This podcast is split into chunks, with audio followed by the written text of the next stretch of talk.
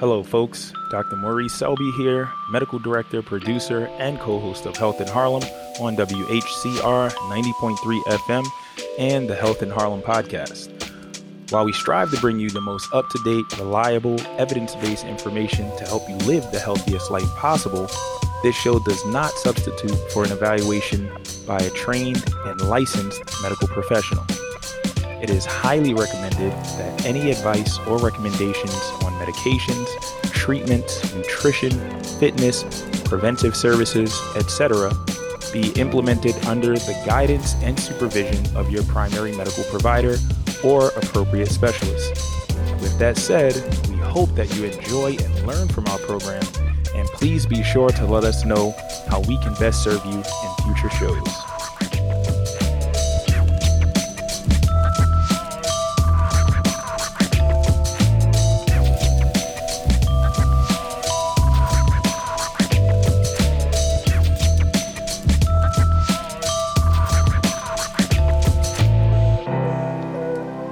Ladies and gentlemen of the listening audience. This is Maurice Selby, and you are listening to the one and only Health in Harlem on WHCR 90.3 FM New York, the voice of Harlem, and the Health in Harlem podcast featured on Spotify, Podbean, Apple Podcasts, Google Podcasts, Amazon Music, and pretty much wherever you get your podcasts.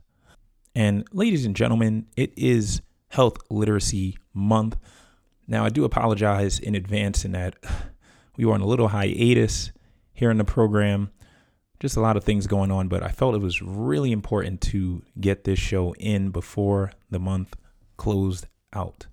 And so, yes, October is Health Literacy Month.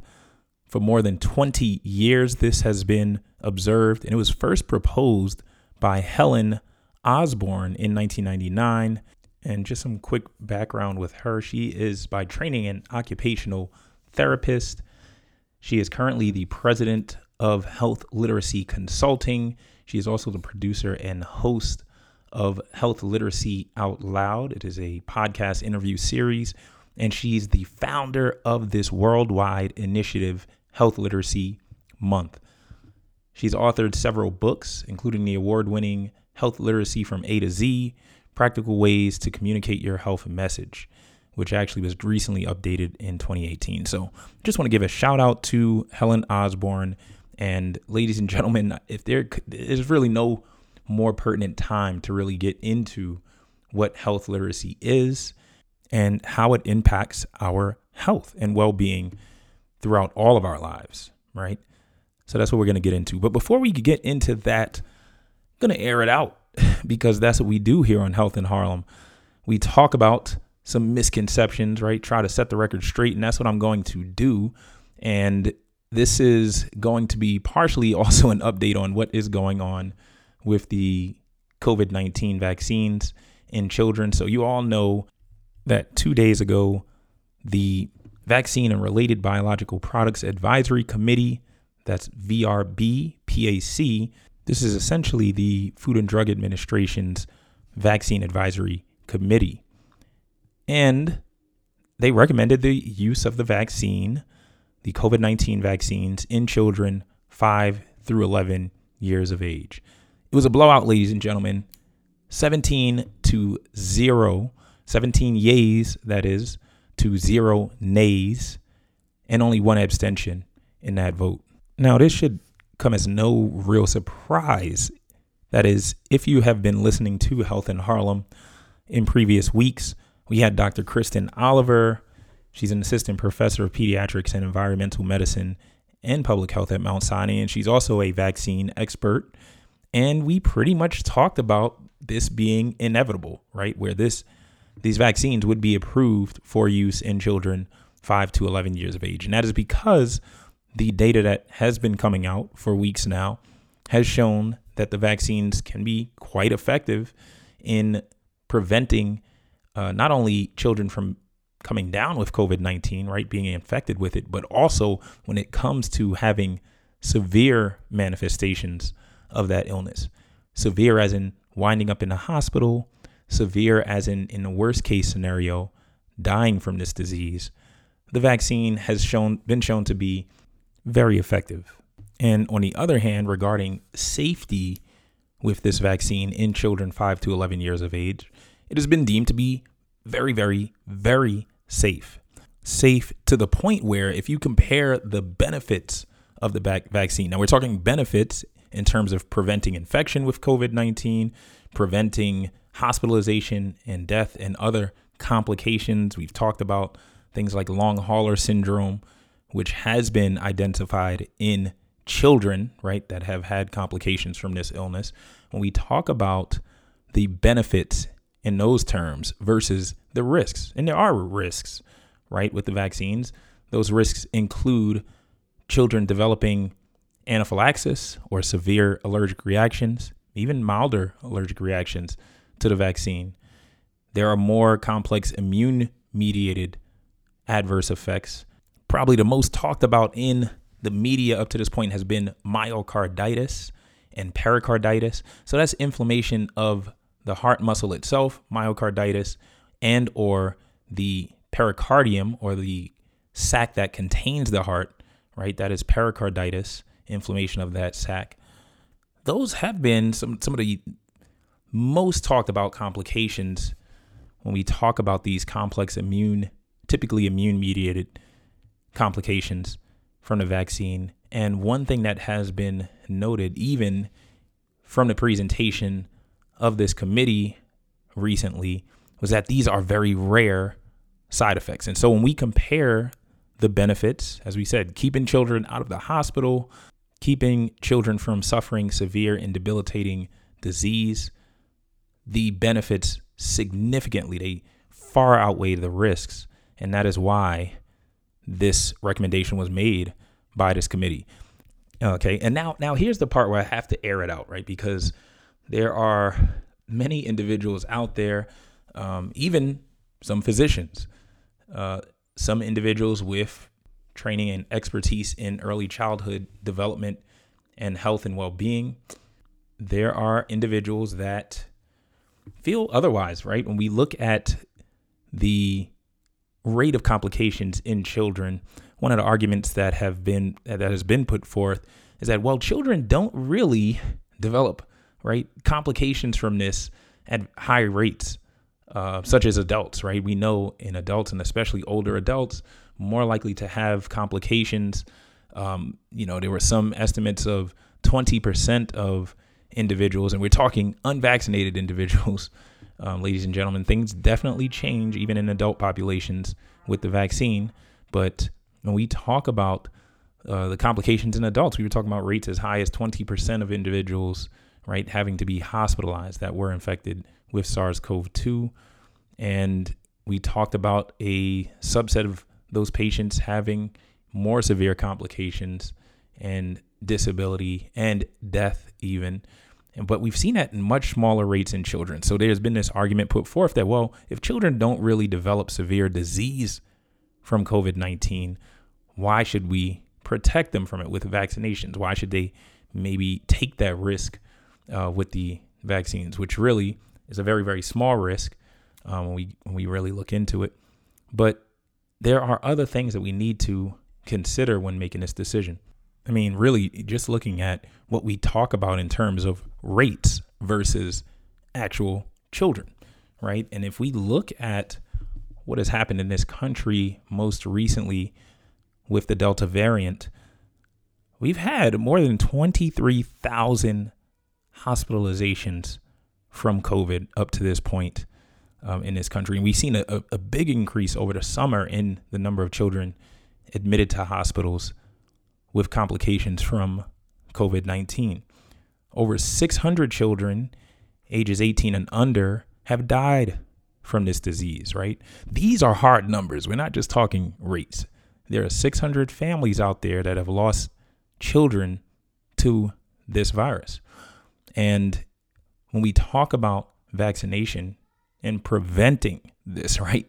Stopping this in its tracks, right? We don't have to have another 600 children succumb to this disease. And when I think about 600 children, you know, you're talking about whole schools of children under the age of 18 dying from this illness. Now, I mean, depending on your community, right? Whole schools worth of children dying from SARS CoV 2. And this can be prevented. To put it in another light, right? One of the more common causes of death amongst children in this country. We have accidents, trauma being the number one cause, unfortunately.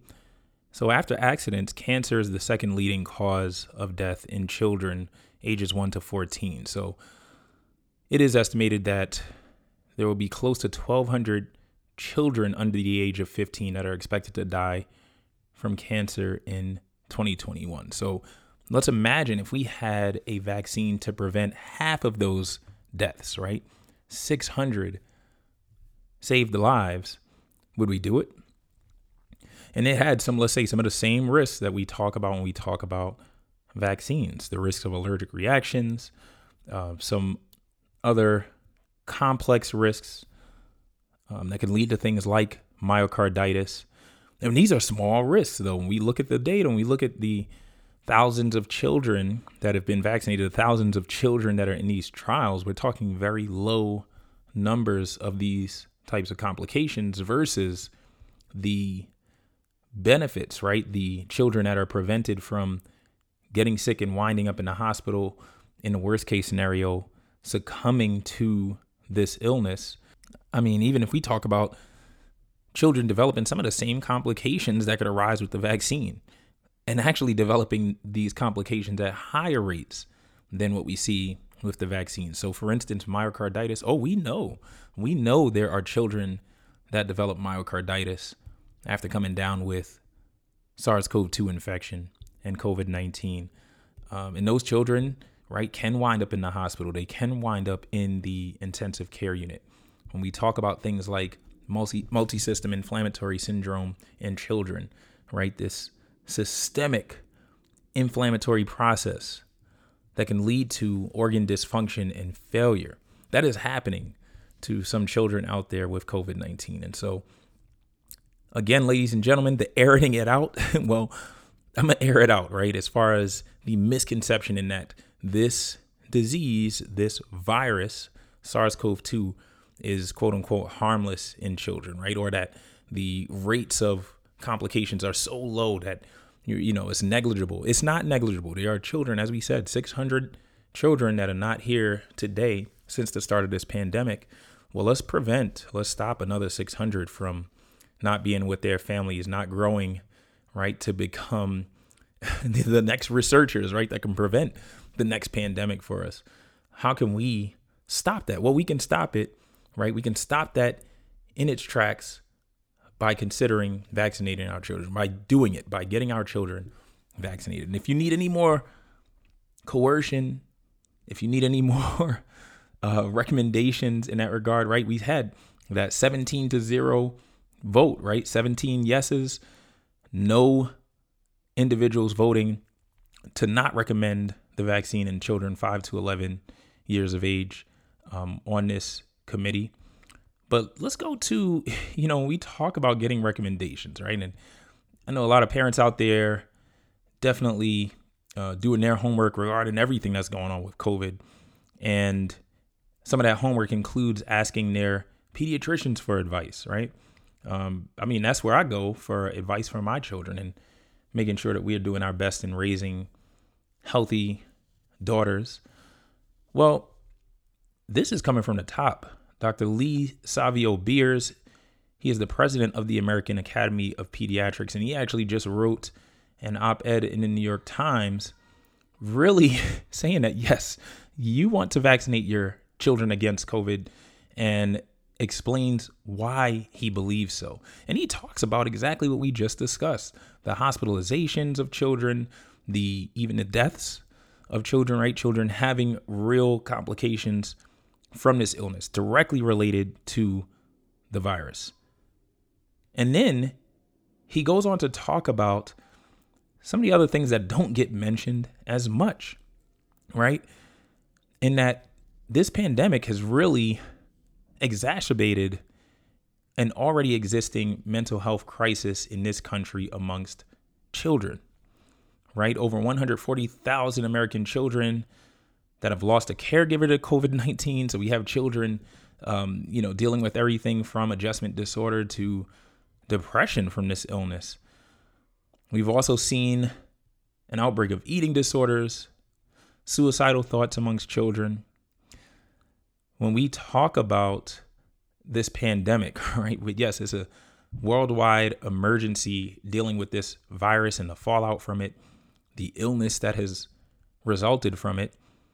But when we talk about the indirect effects, right? This is why the American Academy of Pediatrics declared a national state of emergency regarding children's mental health, right? Because of the after effects of COVID 19.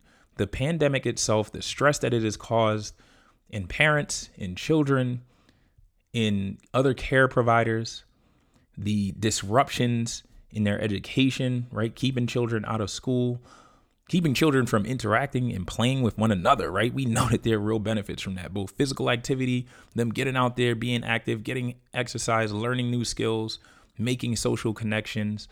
All of these things can be protective against all of the mental health problems that we just sort of mentioned and many more. And when we talk about their future growth and development, right, this is where it becomes real critical. We got to get control of this virus. And so, if that said, I mean, you've heard it before in this program. if you have not gotten a message up to this point, we are advocates of um, vaccination, period. Um, but even in children, right? When we talk about the benefits of the vaccine in these age groups um, up to this point, the data is very encouraging at this point. And yeah, we don't know the, the full long term effects, but from the history of vaccinations in this country and around the world, considering the thousands of children that have been vaccinated up to this point, the data that is on hand, right? It is as safe as it can be right now.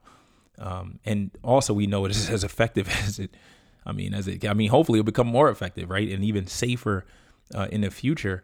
But right now, the data is pretty solid in that children stand very likely to benefit from this intervention. Um, and it far outweighs, as far as those benefits, it far outweighs the risks at this point, right? And so that's why it's something that I think we need to make happen for our children. And so that's it, ladies and gentlemen. I aired it out, man. I hope I, I hope I aired it out. I mean, yes, some of that that stuff is true. The rates are low um, amongst children, but we're talking about children, very real children that are being harmed directly and indirectly by this virus. And so that's why I had to get that out there. And so I'm going to move on to our main topic for this program and talking about health literacy because it's really a seamless conversation.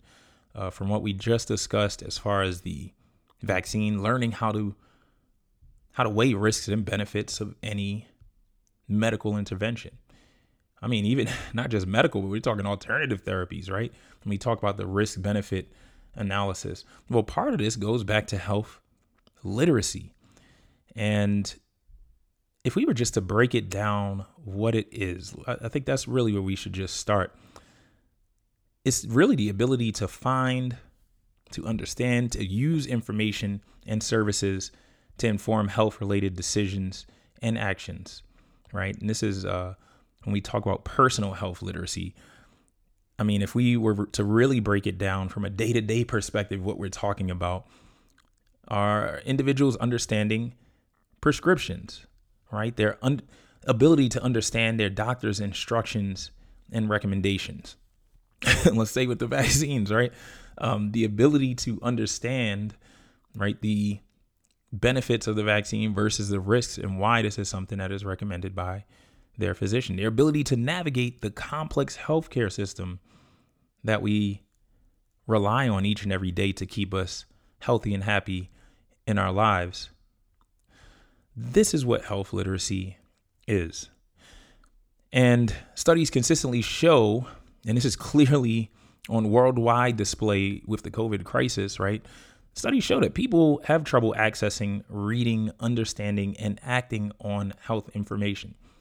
According to the Center for Healthcare Strategies, 36% of adults in the United States have low health literacy. And really, why should we care, right? Because I know there's people out there that's listening to this program and they're like, I'm literate. What do you mean I don't understand, right? The uh, instructions given me by my doctor, right? I, I followed up the, the way that they told me, or I do sort of what I'm told to do. I know the medications that I take. Well, let's think about how this affects you, how it affects your family members or anyone in your community. You experience greater healthcare use and costs compared to those with proficient health literacy. In fact, in 2007, the medical errors increased rates of illness and disability, loss of wages, and the accumulated public health effects that result from low health literacy cost the U.S. economy $236 billion each year. And that's number that, that number is probably way higher right now, right? Um, that was back in 2007. But when we talk about the rise in healthcare costs in this country, that number is probably has skyrocketed up to this point. Um, now, now, yeah, there are, are, some out there, as I said, that don't think this doesn't apply to them because they know how to access, read, and use health information and resources. So I'm out. Why am I listening to this program? Well, we we really almost understand that it's not just about information when it comes to health literacy. It's also how we use and interact with the healthcare system. And this is a major part of health literacy. In other words, you can be highly educated. You can be economically well off. You could even be a healthcare professional and in some ways still have low health literacy. And to put it very simply, people make health choices every day, right? Um, regarding what we eat, where to eat, what we might do as far as physical activity is concerned, right? Are we going to do yoga? Are we going to go walking, running, dancing? whether or not to smoke cigarettes. How much am I going to drink tonight? Right? As far as alcohol consumption.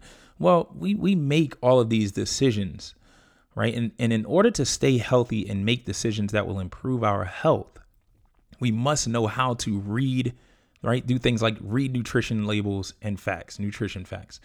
We must understand the directions regarding medicines that might be prescribed to us.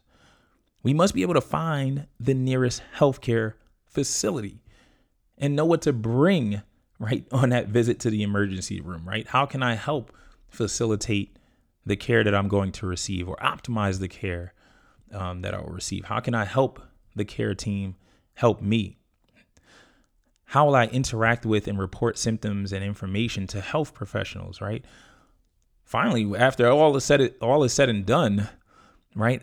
Can I understand the insurance forms and other paperwork and even pay the medical bills so I'm not losing money or spending money inappropriately or getting the best, right? Banging for my buck. Um, when we talk about dealing with our very, very complex healthcare system and insurance system in this country. And so that's what this program is about. And that's why it's so important for all of us right? There are even some things re- regarding health literacy that me, Maurice Donovan Selby, as a physician, that I can do better. And so that's what this program is about tonight, ladies and gentlemen, and really just trying to improve our literacy in this country because it is Health Literacy Month. And again, going back, this was founded by Helen Osborne and is now brought to you by the Institute for Healthcare Advancement. And there have been some updates. Healthy People 2030, which is the United States Department of Health and Human Services data driven initiative to improve health and well being in this country over the next decade. They've made some changes, right? Some tweaks to the definition of health literacy. And they broke it down into a couple of large categories personal health literacy, and organizational health literacy. Now, personal health literacy refers to what we mentioned at the beginning of the program, right? The ability to find, understand, and use information and services to inform health related decisions. And this includes everything from understanding prescriptions to knowing which medications, right, you're taking, the names of those medications, what each medication is being used for, and how long you're supposed to be taking that medication. So, all of those little details, even when it comes to chronic illnesses, what chronic illnesses you might have, how they are being treated, and what are some complications, right, that could result from that when it's not uh, being treated appropriately or if a person has a complication from that illness, right? So that's all personal health literacy. And then we have organizational health literacy. And this is the degree to which institutions and organizations enable individuals to access, understand, and use information in order to get and benefit from the services and to make informed decisions about the care that they receive in such institutions. And so this includes making it easy and right to access and schedule appointments, making sure that translation services are available for individuals that right English might not be their preferred or primary language, ensuring patient understanding of everything from as we said prescriptions to discharge instructions. If you're leaving the hospital, right? You are hospitalized for some reason, discharge instructions become very important because right, it includes everything from what you were diagnosed with to how it's being treated to what to do to prevent you from having to come back to the hospital and be admitted again, right, for the same reason.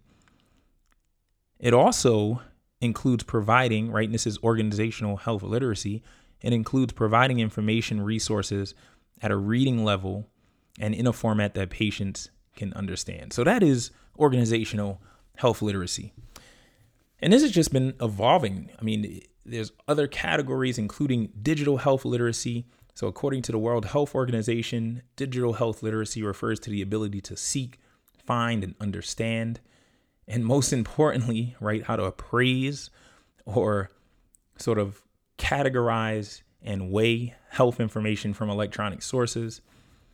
The next part of this is to use that information, that knowledge or information, to address or solve a particular health problem and so that includes everything from accessing your electronic health and medical re- records to communicating with your healthcare professional or team, right? And being able to discern reliable health information online and let's say in the news media, in the general media, right? That's all digital health literacy. And then finally, there's numeracy.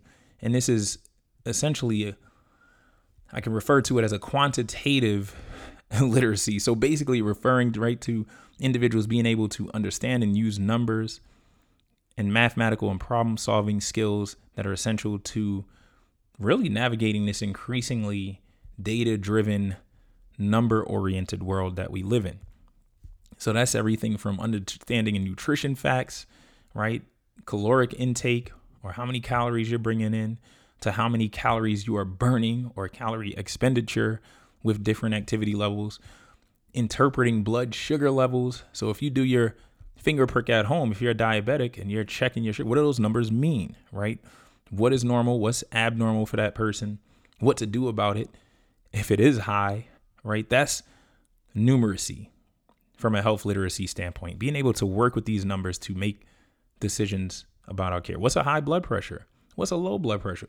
When do I need to seek medical attention for my blood pressure or my sugar? Or when my heart rate is out of control, right? We got all of these uh, electronic devices, wearables that we like to wear. Well, if it's alarming saying my heart rate is 150 beats per minute, and I'm chilling listening to the Health in Harlem podcast, it should not be 150 beats per minute unless you were running a marathon or you were working out or something. But if you're sitting there minding your business or not exerting yourself in any way, your heart rate should not be 150 beats per minute, right? So that's numeracy from a health literacy standpoint, being able to work with these numbers and make decisions about our health and well being. And so there are real challenges, and that's why these categories were created so that these challenges can be met um, in those different ways because health literacy is not just, as we said, this single entity, but it comprises all of these different levels that need to be addressed, both individually and at the institutional level. And so let's just further put this into perspective when we talk about health literacy in the United States. An estimated 90 million Americans have low health literacy. And when we talk about those at highest risk from having low health literacy, that includes individuals in lower socioeconomic status, individuals with lower educational levels, those who are elderly, and especially those with low English proficiency. So, individuals that do not um, either do not speak English primarily um, or that just have other preferred languages. Um, and then also, we have those who are receiving publicly financed health coverage or other socioeconomic assistance, right? This is again just going back to the challenges regarding socioeconomic status when we talk about health literacy. And so that's that's where we really need to look at this um, closer because the burden of low health literacy does not lie only on the individual, right? But as we said, healthcare organizations must also be health literate to reduce the demands that are placed on these individuals. And so what happens what what is the fallout from all of this? Well, I'll tell you what the fallout is, right? The impact of low health literacy. What is that impact? Well, it leads to things like medication errors, low rates of treatment compliance due to poor communication, right? So, individuals not following through with the plan. You went to a healthcare provider for a problem, maybe your blood pressure was a little high. Maybe your values for your kidney function were a little elevated, and the plan was to keep a very close eye on that number or on that blood pressure, right? We weren't even going to start medicine at that time. We just said, hey, let's get some things together, right? We need to maybe lose a few pounds, maybe some shedding some pounds, um, maybe some changing some eating habits. We can actually get better control of this blood pressure. Maybe we could make some changes and improve your kidney function, or maybe we just need you to see a nephrologist to follow up with a kidney doctor, right? These instructions that can be very, very beneficial in preventing further complications from any of these problems, right? Whether it's hypertension, which we know is the silent killer in this country, right? We don't know it's a problem until we're having heart attacks, strokes, kidney damage. Um, that's what we're talking about here. Low rates of treatment compliance due to this poor communication between providers and patients. I'm going to talk about that because it's partially on us as providers, but also there are things that we can do as consumers of healthcare, as patients, things that we can do to improve this. But we're talking about additional impacts, reduced use of preventive services and unnecessary emergency room visits. And I'm talking about preventive services like a colonoscopy, right? Uh, something that can literally nip disease in the bud, right? When we talk about snipping out those polyps, we've talked about it on this program, Health in Harlem. We focus on health literacy, believe it or not. For those of you that have listened uh, to this program week in, week out, well, you're probably more literate than a lot of people because you went and got that colonoscopy, right? That preventive service. But we're talking about real fallout from this. Um, indiv- individuals not getting those preventive services, visiting the emergency department unnecessarily, ineffective management of chronic conditions and diseases due to inadequate self care skills, and even just not having the follow up and the expert advice and care that is required for some of these these illnesses. Longer hospital stays and increased hospital readmissions, poor responsiveness to public health emergencies, and even higher mortality. And I, I want to go back to that the poor responsiveness to public health emergencies because that's what I said at the beginning of the program. This was right when we talk about health literacy and the problems that we're having in that regard. We can look at it on the world stage right now and what's happening uh, with COVID 19. Even right here in the United States, some of the challenges that we're facing in dealing with this crisis. Um, a lot of it, when we boil it all down, deals with, right? It comes down to health literacy. And so that's why this is such an important show. And just to hammer it home, right, compared to those with proficient health literacy, adults with low health literacy experience four times higher health costs. And so, just like financial literacy, right, another big area in which we want to be uh, sort of proficient in dealing with our money, right? And uh, creating savings accounts and making investments that are going to benefit us in the long term, not squandering opportunities or money, um, right, in the short term. Well, guess what? Um, health literacy hits your pocket pretty hard as well, or low health literacy. So, four times higher health costs for those with low health literacy, 6% more hospital visits, and on average, two day, right, up to two days longer when it comes to hospital stays. They're in the hospital for two additional days in compare, compar- comparison to adults with higher or proficient health literacy. And so that that's the problem. That's the scope of the problem, ladies and gentlemen. And again, right, for those that are listening that, well, I don't really have problems following my doctor's advice or understanding why I'm taking medications or when my next follow up appointment is or how to schedule that next follow up appointment. You're good on all of that stuff, but I bet you know someone in your family, a close friend, a relative of a close friend, somebody in your circle, if it's not you, somebody in your circle is dealing with the challenges that we've talked about thus far. And so that is why you need to be, we all need to be cognizant of this and also when it comes to getting what we need, right? When we talk about organizational health literacy, well, the only way to get that is to advocate for it, right? Um, you know, it wasn't always the case where translation services were available in hospitals um, for all those that needed it. It was not always the case that discharge instructions and educational materials talking about health and well being or disease management, they aren't always put in a form or a way or in a format that all people, right, should be able to understand. These are things that had to be changed because it was made aware to the organization by people just like you that are listening to this program, right? Sometimes we have to advocate and push for these things in order for them to become a reality.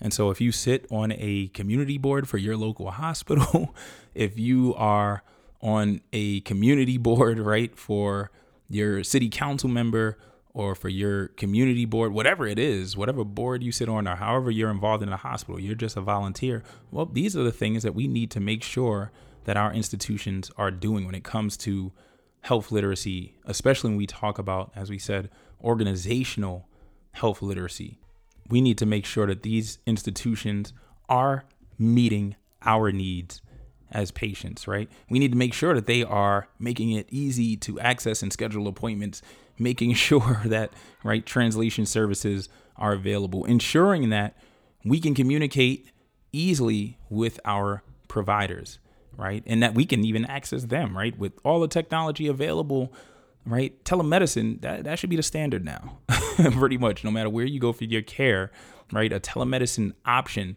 especially as we continue to deal with um, crises like the COVID 19 pandemic. Well, guess what? A highly functional and quality organization that is, right, at the forefront of organizational health literacy, well, they need to have um, those options available. And if they're not available, that's when we need to get out there, right, and make our needs known, right? We need to demand that uh, from the institutions that we go to for our healthcare. And so, with that said, we're going to transition back to the individual, right? We're going to talk about more personal health literacy. And when it comes to personal health literacy, there are certain skills that are, I hate this, but almost required, right? When we talk about having good health literacy. And one needs basic math skills. And this is in order to measure medicine, to understand nutrition labels, to calculate blood sugar levels or to even understand those levels, keeping track of things like insurance co-payments and deductibles. All of these require basic math skills. There's also literacy skills. And literacy is your ability to understand information, whether it is in written, spoken form, or um, another form, a person with low literacy skills, right? They might not be able to understand the instructions on a prescription label. They not, might not be able to understand home care instructions for a new diagnosis, right? That was printed out for them by their healthcare provider. People with low literacy skills also might have trouble understanding what their doctor is telling them in their face, right? Um, they don't know, right? They can't really make sense of what is being told to them. They might not even know what questions to ask, right? And still, one thing that I want to make note of is that healthcare information can be so complex, right? And this is why, regardless of your literacy level, whether you have the best literacy skills, whether you have the best math skills, right, you still might have trouble understanding all of the information that is being given to you by a healthcare provider. You still might have trouble understanding the nutrition facts um, on a, a food purchase that you're about to make, right? It, it, at all educational and socioeconomic levels, there can be challenges. And being aware of those possible challenges, right, can help us in arming ourselves and preparing to overcome those challenges or those barriers to health literacy. Finally, we need a basic health knowledge, and this includes understanding how our body works, the causes of diseases, right, such as cancer, um, various forms of cancer. When we talk about with this whole crisis with COVID 19, right? Understanding that, hey, right, viruses, right? Viruses versus bacteria versus fungi versus um, other microorganisms, how they cause disease, why do they do it, how do they spread, right? These are all critical questions that can um, really be impacted when we talk about a person's health literacy, right? How can they understand these things? And especially when we look at what's happening around us in terms of stopping the spread of this illness, right? We can begin to see how this is such a challenge, even amongst, right, the higher echelons of society, if we will.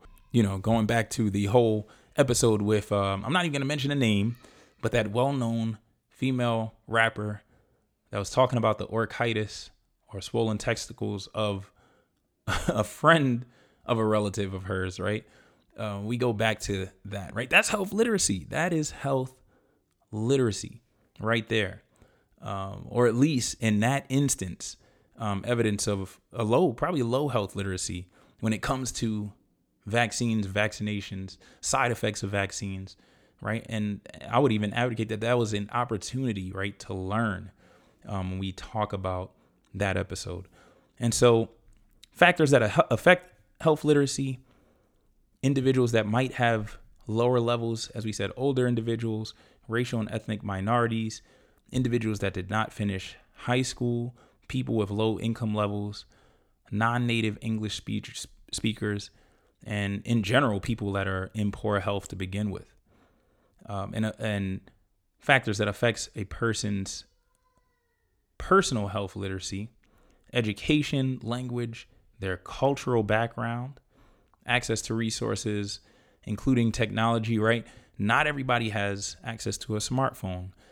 Um, and we saw this this episode play out, right? This um, unfortunate circumstance where there were individuals, right? We had these COVID 19 vaccines when they first came out, and you were able to go online and book your appointment, but you know, it was just failed. And this was an organization, if you ask me, an organizational failure um, in that not everybody's online. Not everybody has a smartphone. Not everyone could go and make an appointment online to go and get a COVID 19 shot, right? When these shots first became available. And so that is organizational, a low organizational health literacy.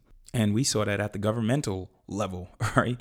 Uh, health agencies that were responsible for getting these shots out. Now, fortunately, they learned from that um, rather quickly and right changed course to make it uh, more available so that individuals without internet access could go and sign up or find a way, call, for instance, to schedule an appointment for that shot. But those are the things that we need to be on the lookout for when it comes to uh, personal health literacy, even organizational health literacy. And with that said, I'm going to transition now into the prescriptive part of our program because I think we've made the case, sort of laid it out as far as the challenges regarding health literacy and really, one of the most important purposes of Health Literacy Month is to really, one, make everybody aware of this, but also give individuals the tools they need to improve health literacy um, at the personal level, at the organizational level.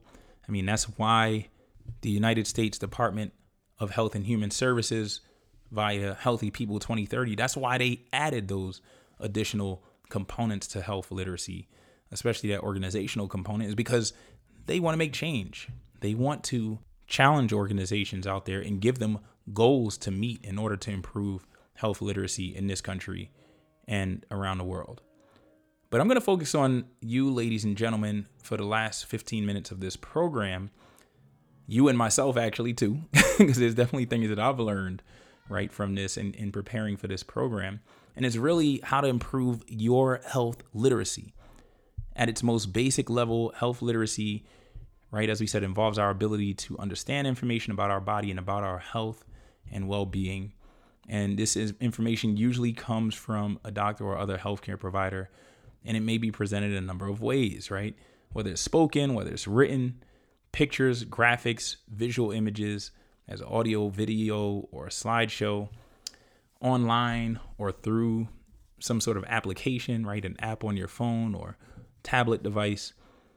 It's important that our healthcare providers that they speak to us in ways that we understand, that we can understand and use this information this information regarding our health and well being, right? They must acknowledge cultural differences. They must be prepared to speak in a language, right, that might not be their own preferred language as a medical provider, but they need to find a way to be able to make translation services available or be able to communicate adequately with a patient, right? You, right, before them. And I say all of that to say in that part of this, when it comes to health literacy, is us being our own health advocates. And now I'm going to just flash back to Miss Gloria Thomas, who was the founder of this program, Health in Harlem, a mentor of mine, a great friend. She was like a surrogate mother.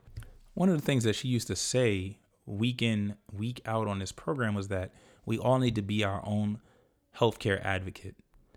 And by healthcare advocate, right, she meant we had to, right, in some ways, participate in our care in order to get the care that we needed, in order to get the information that we needed to be healthy. And so part of that is going to be doing things like asking questions, right? And and so basically if you don't understand what your doctor, what your physician assistant, what your nurse practitioner, whoever's taking care of you, whether it's your primary visit, primary care visit, whether it is an emergency room visit, wherever you are, whatever healthcare professional you're dealing with, right?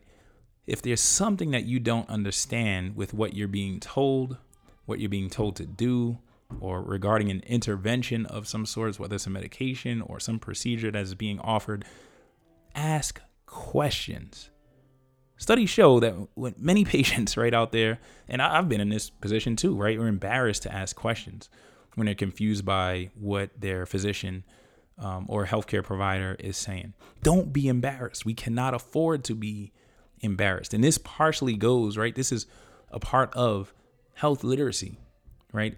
Being empowered to ask questions. This can improve our health literacy because what we don't know going into that encounter, we can learn from our provider. Um, and, and sometimes we have to force our provider to put it in terms that we understand right? So your doctor is telling you you're having a myocardial infarction. What? What are you talking about, doc? Oh, you're having a heart attack. Okay. I mean, I, I hate bringing up that. That's a dramatic sort of example. Um, but there are patients out there, they don't know, right?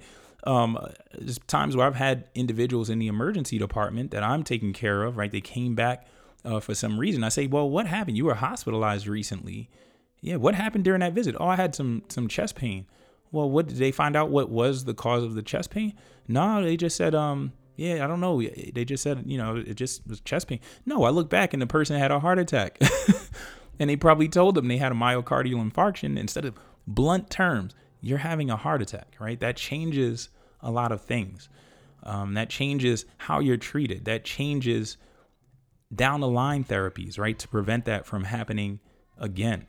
Uh, if you got a stent from a heart attack, a stent to open up your coronary arteries, your arteries supplying your heart. Well, guess what? You probably need to be on an antiplatelet medication, aspirin, and something called Plavix, or there's other uh, variations of these medications, but you need something to keep that stent from closing up again and causing another heart attack, right? That's health literacy. If you don't go home with that understanding after a diagnosis like that, you are at risk, right? And that's this is how low health literacy can lead to problems. So we have to be empowered. We have to ask questions. If they didn't break it down for us, we must force, right? Get our providers to put it in terms that we understand, whether it is changing the language, using less medical jargon or big terms. Maybe we need them to draw a picture or provide us with a graphic or some other visual image. Maybe we need a video or a slideshow.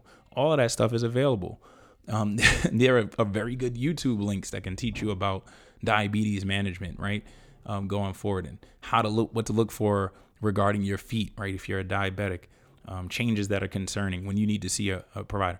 All of that stuff is out there. And we need to force our providers to provide that information for us to and be empowered to ask those questions. Uh, also, one thing that can help is repeating what your doctor tells you in your own words. So your doctor might give you a lot of information in a very short period. They're using big terms. They're and some of them, uh, right, might even be trying to break things down for you in their way, trying to make this more palatable, more understandable for you. But if it's not working, right, it will be clearly evident when you try to repeat that or tell them what is going on in your own words. So that is something I think a very it's a very good exercise um, to get used to. Um, just essentially repeating, and you can start by just saying, "Let me make sure that I understand what you're saying, Doc." Right? Uh, you said, and then you lay it out as far as your understanding, and your provider, right? Either they're going to agree with you, they might disagree and say, "No, no, no, you got me wrong. I'm going to explain it again." Um, or they might even take it to the next level, being that you got that much. They might give you some more understanding uh, from there. But repeating what your doctor told you in your own words. Another thing that you can do, and it's really especially those individuals that have uh, those challenges when it comes to um, actual literacy, right? Difficulty with reading, reading comprehension, or understanding verbal language.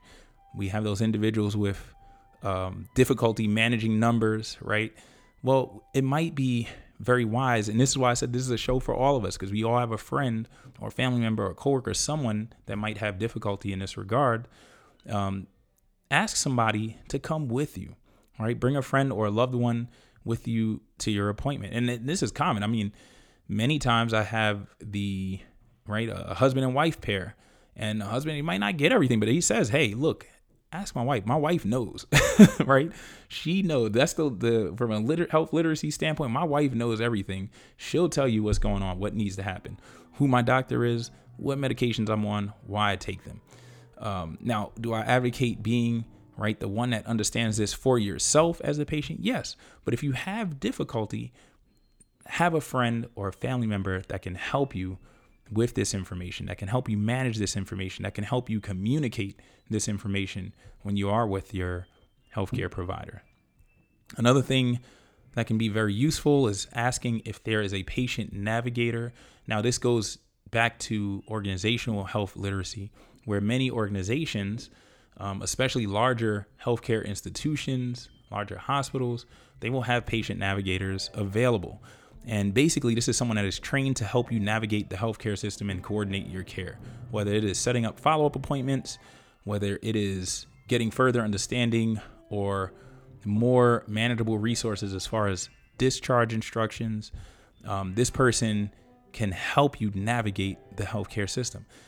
They can also help you access health services.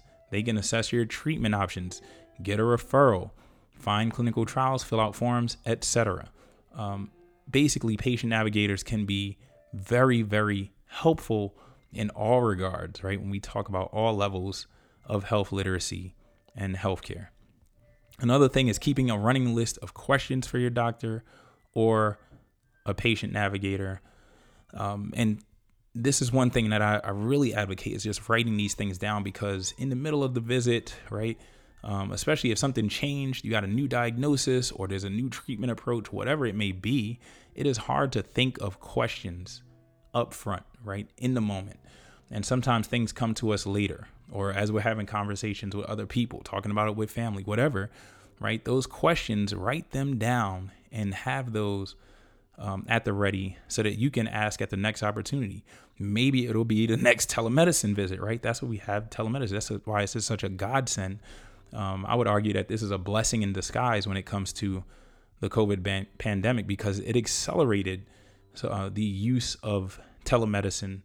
Um, and so individuals can talk with their primary. You can, I mean, yeah, there's some there's limitations, right, on times, but for the most part, you can access your primary almost anywhere, theoretically at any time, right? And so this is why it's so valuable. And having those questions on hand, developing them as you're going on, jotting them down, or keeping them in a place um, so you can ask at the next opportunity is very useful, especially when we talk about the challenges with health literacy. Um, if you do not speak English or the same language as your provider, asking for a translator, right, or bringing one with you, again, bringing that family member or friend that can help you during that visit. Also, you can ask if there are handouts or other materials that you can use to help you understand. And the last thing, and this is where you know I'm going to get passionate about this, ladies and gentlemen, right? Because this is something that we've been talking about on Health in Harlem week in, week out. And a major, major problem when it comes to health literacy, right? As we said, this is not only the ability to access information, but to understand and use the information to make decisions that are in our best interest in terms of our health and well being each and every day on this planet. And so we cannot believe everything that we read on the internet, everything that we see on television or hear on television. We cannot believe everything that is presented to us, um, especially on social media uh, and, and all of these other outlets, right? There are just thousands and thousands of websites out there with health and medical information on them. Unfortunately, there is a good chunk of them that have misinformation, even disinformation on them. And I mean, it's a fact that some of them just exist solely to spread bad information, right? And unfortunately, we have to we have to sift through all of this stuff to find the information that is going to give us the best results in living the healthiest life possible. And so we can't believe everything that we read on the internet, right? And this is where I think, as far as our personal health literacies, is probably one of the greatest challenges because one thing that I'm very proud of, um, and this is what my interactions with patients, this is with family members, is that when we talk about people being advocates for their own health and trying their best, really, in all sincerity, trying their best to arm themselves with information that will allow them to make decisions for themselves that will likely be in their best interest right? People are trying to find the information. They're going out and seeking the information. I am a person that is a one, right, uh, 1 million percent advocate of individuals doing their quote unquote research um, when it comes to, let's say, the COVID 19 vaccines, right? Um, but we need to understand that part of that research, right, we need to make sure we are looking at sources, that we are taking in information that is true, that is evidence based, right? Scientifically sound, right? That'll and also that'll that's that's actually true, right? Because there's tons of false information out there. And so we really need to be careful with the information that we are consuming out there, that we are engaging with. Um, and I would I always say, right, be wary of what your boy on Facebook says, right? Because as much as your boy might have your best interests at heart, where that information is coming from from that individual, we need to ask questions, right? Where did you find that out? Where did you hear that? It caused your testicles to swell. Well, nah, I mean, there are many things that can cause your testicles to swell. I don't think it was the vaccine because that's not, you know, from the data that's out there, the real reliable data, that is not a complication at this point, not a complication from COVID 19 vaccines, right? So being aware of bad information that is out there and safeguarding yourselves from it. And we're going to talk about that um, in later episodes, ladies and gentlemen. We have in the past, and we're going to continue to talk about that and give you tips on how to sift through all of this stuff. But that is it, ladies and gentlemen. I just want to thank you all for tuning into Health in Harlem and for being your own health advocates. And ladies and gentlemen, I just um, ask as we go forward, right, that you share this with anybody that will listen, friends, family, foes. I mean, not, who knows when's the best outcome, health outcomes for their foes, but whoever will listen, they could use this information. I'm pretty sure there's people out there that you know that could benefit from this. I want to thank my colleagues, the Health in Harlem team. Shout out to the rest of the team out there. I also want to thank Angela Harden and Tina Dixon at WHCR 90.3 FM New York, the voice of Harlem, and the rest, rest of the WHCR family out there. And I finally want to thank you, the listening audience, for tuning into this program. As always, ladies and gentlemen, this show is dedicated to the memory of Miss Gloria Thomas. Harlem, take care of yourself.